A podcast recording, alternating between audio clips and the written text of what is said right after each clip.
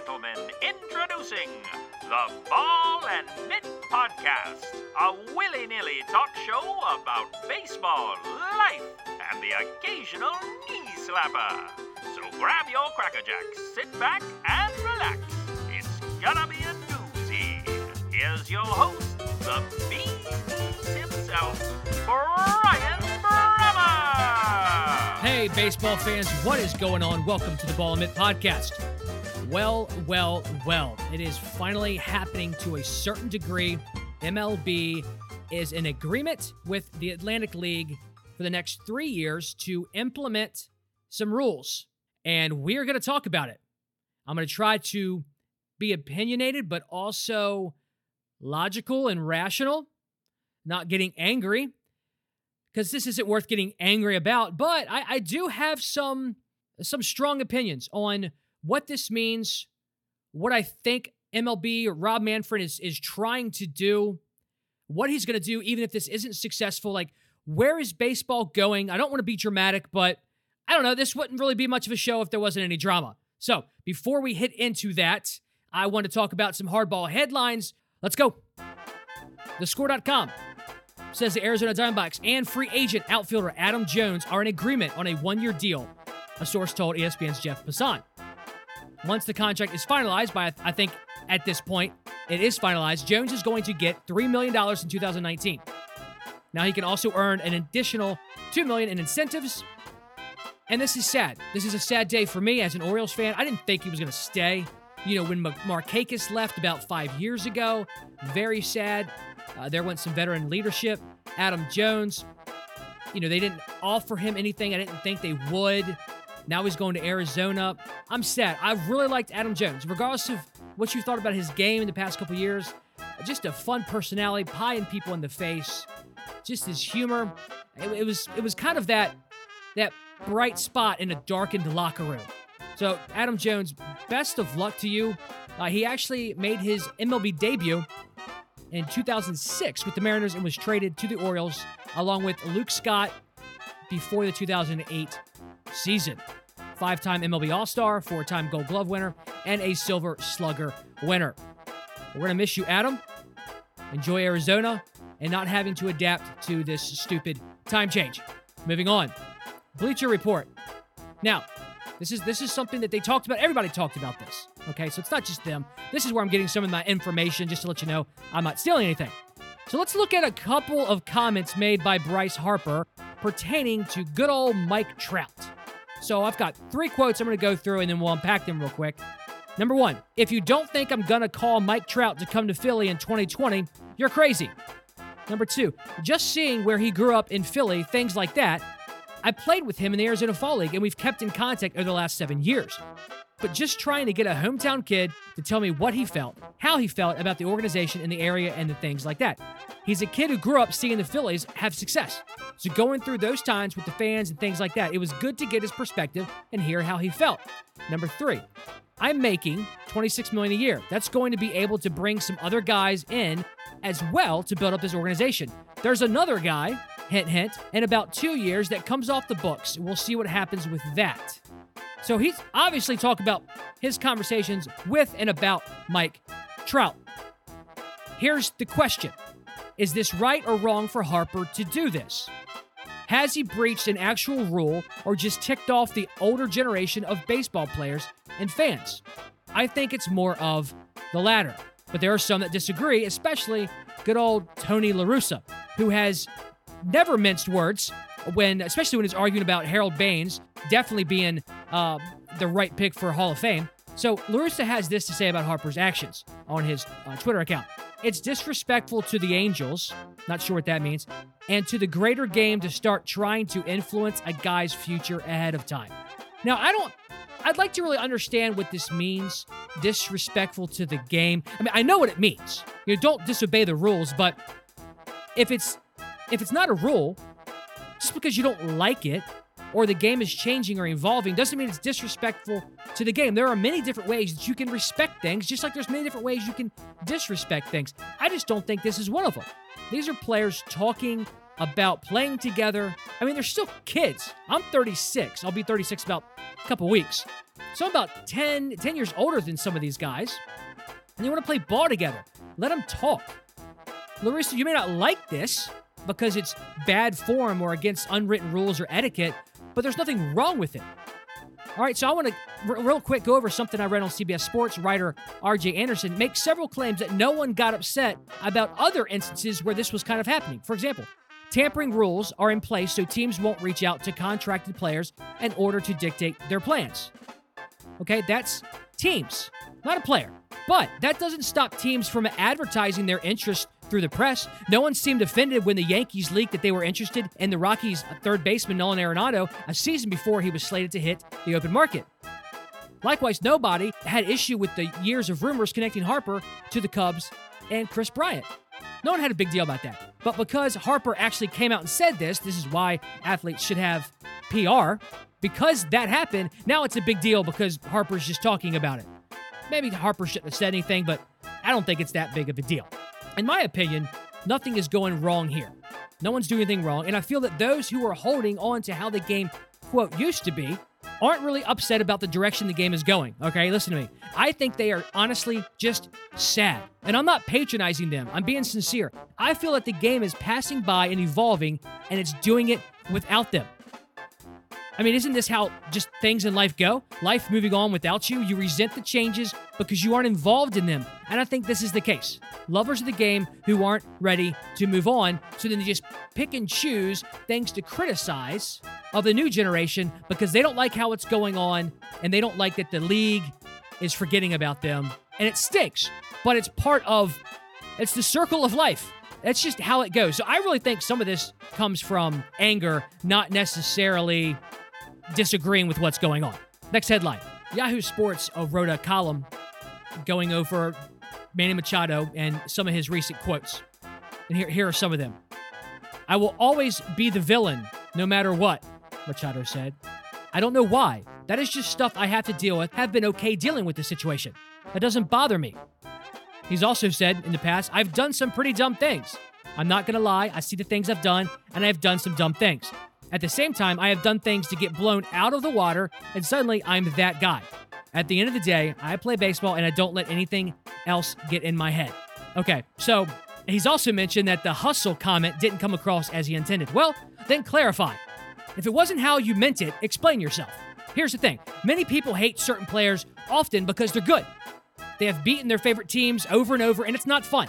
People hate those things that are better than they are or better than what they root for. That's a fact of sports. But Manny is none of those. Manny has not slayed any dragons or defeated any foes. Just roll with me on this metaphor. So, dear Mr. Machado, you haven't accomplished or done anything noteworthy to consider yourself the villain. And maybe you are the villain now, but not because of your career, not because of anything that you've done. It's only been because of a stupid comment that you made about being the villain. I'm over it. All right, last thing here NBC Sports. The MLB and Dr. Meredith Wills of The Athletic conducted separate experiments on the baseball last year to determine whether or not its design had been altered intentionally for the betterment of the game or for practical reasons due to availability of materials and, and that type of stuff. And here's the conclusion both parties saw that the ball had lower drag, therefore, possibly allowing the ball to travel higher and further than the ball's pre 2015. Now, according to NBC sports writer Bill Bauer, Manfred there's that name, is not conceding to the evidence. Bauer says Manfred said that the recent rise in home runs has to do with non ball factors, more so than any change to the makeup of the baseballs.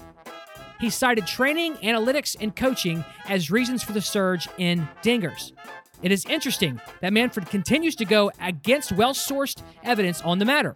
It is also interesting that the commissioner is contradicting the findings of his own league's study.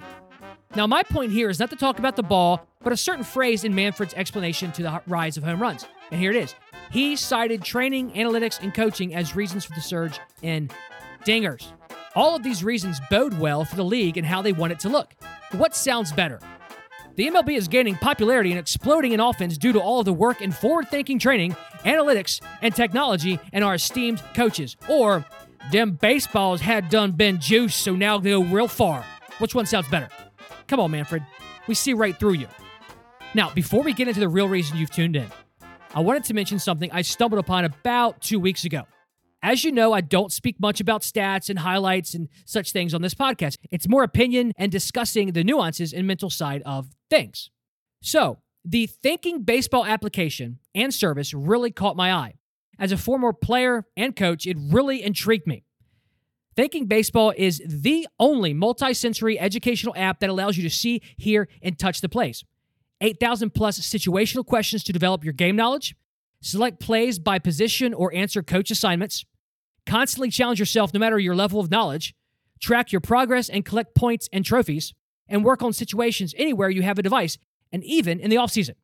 The goal of Thinking Baseball is to teach young ball players that everyone has a job in every situation, no matter where the ball is hit. Thinking Baseball, get your head into the game. Here we go.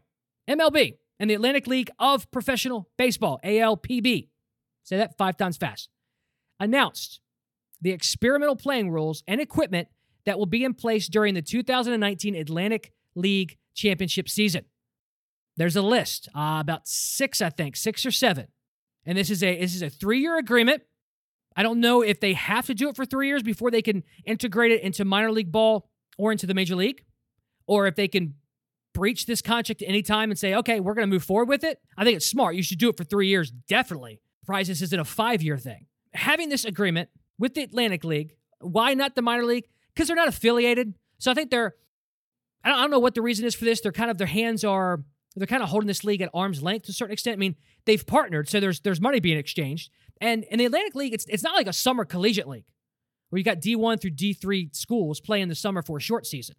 This is these are some veteran pitchers and players that even have some more playing time than those in the minor leagues.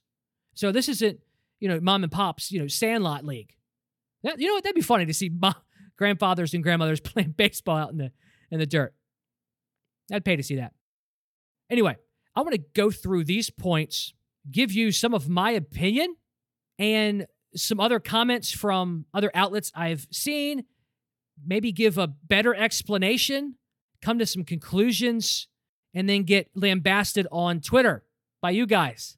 It's what makes it fun. All right, number one no mound visits permitted by players or coaches other than for pitching changes or medical issues. I get this is to cut down on the timeouts, but I don't know why a coach has to walk to the mound to change out a pitcher. To me, this should be reversed. You know, The whole five mound visits per game, that was fine. Whatever. I don't think it's going to speed things up or slow them down. I don't. But why do you, I mean, what about they have to have a conversation? Like sometimes you have to have that. Mound visits are necessary for the game. It's just sometimes they can be a bit much. So limiting them, I, I get it. I'm not too upset about that. But why limit them 100%, but still have the coach go out there? If anything, the coach can call the bullpen from the dugout. Why does he have to go out there? So for, for me, maybe cut down, if you want to do something different than what's currently going on in the MLB, say three mound visits only or something like that. Or how about this? Why is this even included? I, I think it's it doesn't do anything different than the league does right now. Having the coach be the only one that goes to the mound. You, you have you noticed I'm stumbling over this because I don't know how to explain it. I don't know where it makes sense. And so I sound like a bumbling idiot. But this should be reversed. Coaches shouldn't have to go to the mound to change the pitcher. That's just silly. Pitchers must face a minimum of three batters, then number two, or reach the end of an inning before they exit the game unless the pitcher becomes injured. No, I don't like that. You want to bring in a relief pitcher for one batter and waste that pitcher? Let the teams do it. Why limit the strategy? That's what these things are doing. They want to pick up the pace of play, which, again, I will say for the hundredth time, is not the issue with baseball, in my opinion. They are limiting the strategy of the game for the sake of pace of play. There's other ways to do this. Pitchers facing a minimum of three batters. That's that's stupid. Moving on. That's all I have to say about that. That's dumb. Increase the size of first, second, and third base from 15 inches square to 18 inches square. I guess that's it's to me inconsequential. It's almost like they just put ideas in a bag and pulled that one out. Maybe because of Manny and Aguilar's incident at first base, like, oh, now let's make the, the bag bigger. It's like, no, the bag's fine. I, I will argue this until I'm in the grave or blue in the face. Manny clipped Aguilar, but I've never seen a first baseman keep his foot on the bag and with his heel popped up in the air for a beat or two after they've already made the out. Usually they spring off the bag and they start throwing around the horn if there's no one on base. And I don't think there was anybody on base. Even if there was, as soon as you catch the ball, you pop off the bag. That foot was left there intentionally. And Manny kicked it intentionally. Manny's looks worse. His is a cheaper shot. But, like typical MLB fashion, let's make one rule completely based upon one play. That's just dumb. But again, rules are made for the minority and not for the majority who actually abide by how a game is played. So, fine, increase it. Who cares? Time between innings and pitching changes reduced from two minutes and five seconds to a minute and 45 seconds. Yes. This, this should have been done a long time ago. I think it could be less than a minute and 45 seconds. I understand he needs to pitch from the mound on the field, but he's been pitching from a mound in the bullpen the entire time for pitching changes. And oftentimes we've heard Major League Baseball players say, We're just standing around the outfield waiting for the commercials to come back to play the game. We're ready after about a minute or so. So this this is good. This this shouldn't even be tested. Just put it in the league now. So I went through those first four, not really quick, but first because I, I'm I'm waiting for the doozies. Home plate umpire assisted in calling balls and strikes by a TrackMan radar tracking system. I'm absolutely against this. Not because I don't like technology. I love technology.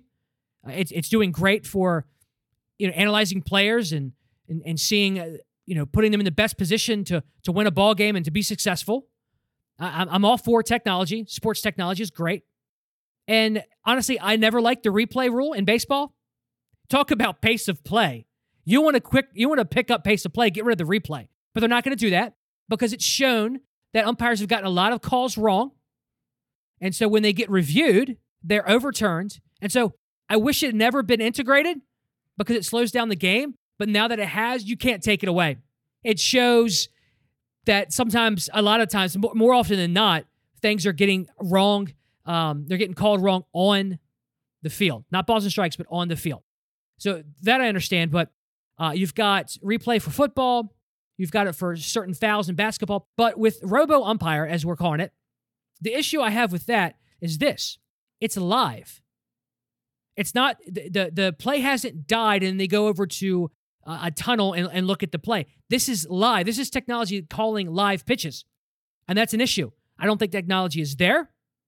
Uh, what about those those times where it doesn't work or they make a wrong call? They're not they, the umpire, but the technology. Do they get to argue that? They should be able to. It's it's being recorded. So like, oh wait, that looked like a strike. Uh, the robo ump didn't call it a strike. Can we go back and look at that because we've got it documented? And since we're using technology, we should be able to look at it. So they're going to get people arguing that they can look at every ball and strike. Now they may put this in the rule book saying no, you still can't argue balls and strikes. More than likely they will. But the point that I'm trying to make is this: you're integrating technology during live play. I don't like that. I, I don't. There's too too many issues could arise. Now, Colorado Rockies uh, starter Jon Gray, he actually he thinks the umpires can be assisted. Uh, he says it gives them a visual of what the strike zone really is. It's not necessarily taking over for them, but they're getting assistance.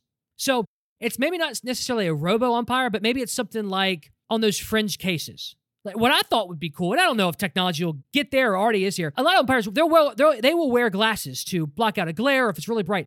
Give them some high tech glasses that as they shift and where they are behind the catcher, depending upon left or uh, right handed batter, the what's the word I'm looking for? Like uh, the image, a see through image radar on their glasses overlays the, the plate, and that right there makes the call. And if there's something close and and it doesn't register like um this does not compute it was too close to make a decision then the umpire uses his best judgment i'm wondering if that's what he's talking about like i think assistance is okay but having technology call the balls and strikes and the umpire has to call what is designated i don't like that to me there are certain things where the league can evolve and then there are other things where it's like now you're starting to mess with the game and everybody has a different line or a different interpretation of where that line is. And so I, I think it's going to be a agree to disagree on all fronts with something like this. I don't think anybody's ever going to completely agree. I have my opinion that's based upon my experience playing and watching, and others have their opinion. And it's not really going to be changed. There's no amount of arguing that's going to have someone switch over, I don't think. But I'm not going to stop watching baseball to do robo umpires. But I will tell you this it's it's not going to make things better. You're, you may eliminate certain issues, but it's going to create others. What about those times where it doesn't register ball or strike? Because that will happen. Technology, the one thing technology is consistent on is breaking. It's going to malfunction. So when it does, then then what? Then the umpire has to make his judgment call just like he used to and I swear the game is going to be under protest because that one crucial ball or strike was called by a, a physical human being and not the system, just like every other ball or strike. Games are going to be played under protest. It's going to happen. I just I think this is entering into an area that we don't want to deal with. There are too many consequences. The risk is greater than the reward, in my opinion, with this. Okay. Second big issue require two infielders to be on each side of second base when a pitch is released. If not, the ball is dead and the umpire shall call a ball. This is banning the shift. And it's funny, uh, Bryce Harper, one saying, make baseball great again. Pretty much what he's saying is, let me hit a lot of home runs and have a high average and get a big payday again. He was mesmerized that there were actually four people in the outfield uh, the other day because I think the shortstop shifted over and played that, that little rover position that you play in like co ed softball, that fourth outfielder. The, the moment these sluggers' averages start to tank, they're going to point their finger and say it's the shift. It's the shift. Well, it is. It is the shift, but it's strategy, not something that should be banned. I used to think, hey, ban on this is silly. It's like illegal defense in the NBA. I have been humbled. I have been convinced that the team, again, the league, the teams, baseball in general, should not be penalized for their strategy for the sake of pace of play. There are other ways to make pace of play better if you even think it's an issue. So the shift should should be able to stay. Banning it is silly. And then finally, the distance from pitching from the pitching rubber to home plate is extended two feet. But it's not going to happen until the second half of the season. Now, I understand maybe it's to, to allow the pitchers to get their arms in like midseason form, so the adjustment is a lot less demanding than starting the season off with it being two feet back. To me, if you're going to make this agreement, you, sh- you should have allowed them to start doing this in the offseason, which just goes to show you that I don't think any of these rules in the Atlantic have really been thought through. It's just like, uh, here you go. Let's pull them out of a hat. Yes, these seven, but let's throw in this other one uh, because we, we want people to to like that one. So we'll sneak that one in there. But all these other ones, ah, who cares? And then in three years after this deal's been done, let's grab another bag and pull out seven more. Let's just keep doing this. It's great. Dodgers Rich Hill thinks it's it's stupid. He thinks it's nonsense and ridiculous. So there's his quote. Mine with this is I don't really think I think it's going to give pitchers even more of an advantage. Yes, it's going to bring the speeds down a little bit, but but the amount of time that a batter is going to have to respond to a fastball at 60 feet 6 inches as opposed to 62 feet 6 inches is very very minimal. But what it's going to do is it's going to give those pitchers a lot more space, two more feet to work those nasty off speed pitches. I think what's going to happen is you're going to see offense go down. You are. I think this is going to make the pitchers even more dominant. Now, there are other factors that come into this. There are many factors, and that's the issue. If we were going to test out these rules, I think you need to do it for, for longer than three years. Now, again, they may do it for three years, then go into the minors, and we may not see it in the majors until 10 years. I don't believe that. I don't believe that it'll just be 10 years. I think we see these things coming. I would not be surprised if we see them before the three years is up with the Atlantic League. I bet my money on it. And you know what else I think is going to happen? I think eventually they are going to shorten the base paths. I, if I had money, I would bet that. I don't know when, but I, I, feel that that's how it's going. You're messing with the mound. Now, the mound hasn't been touched in about 100 years, and it was uh, moved back and it was also lowered. Uh, I think 1968. I think you should lower it again. I think that's the solution. Something has to be done because pitchers are too dominant. So let's tweak things a little bit. I I, I I'm okay with that, but moving it back is just one, I think it has the potential to harm pitchers' arms because they've got to relearn everything. It may not take a ridiculous amount of time, but they're going to have to relearn. Batters aren't going to have to relearn anything, really. They just have to wait a beat longer. So I think this is a bad idea. And, and here's the biggest issue all commissioners, all public businesses, especially sports, all front offices want to save face.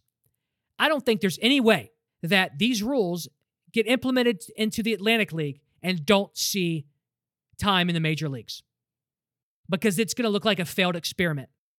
And when something is a failed experiment, then you have to apologize. And you're not going to get any apology, apologies from the commissioner or anybody in the front office. We've seen that day in and day out.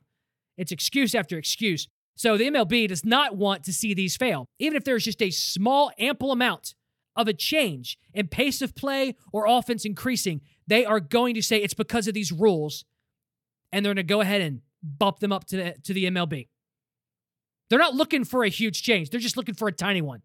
And I think if there isn't a tiny change, they're going to make some kind of excuse. Manfred has always proven, this is why I brought up in hardball headlines, already proven that he'll see the evidence and he'll weasel his way around it because he's got an agenda. He's got a legacy. And that's what matters, right? That's what matters. Not the game, but a certain person's legacy. And he's just messing with the game. So that's my opinion on all of this. I have a lot more to say, and I won't say it because my voice is starting to go and I'm tired. But let's continue this conversation on Twitter and let's just, you know, I'm okay with being wrong. I don't think I am, but I'm okay with it. And I'm going to argue as if I'm not wrong. That's that's part of having convictions about certain things. I think it's exciting to talk about this stuff. I appreciate your time. We'll talk to you next week. See ya. Well, folks, that's a wrap. This has been a Ball and Mitt podcast production. Take a gander at our website and remember to follow us on Twitter and subscribe to the show. Thank you for tuning in. Farewell, baseball fans.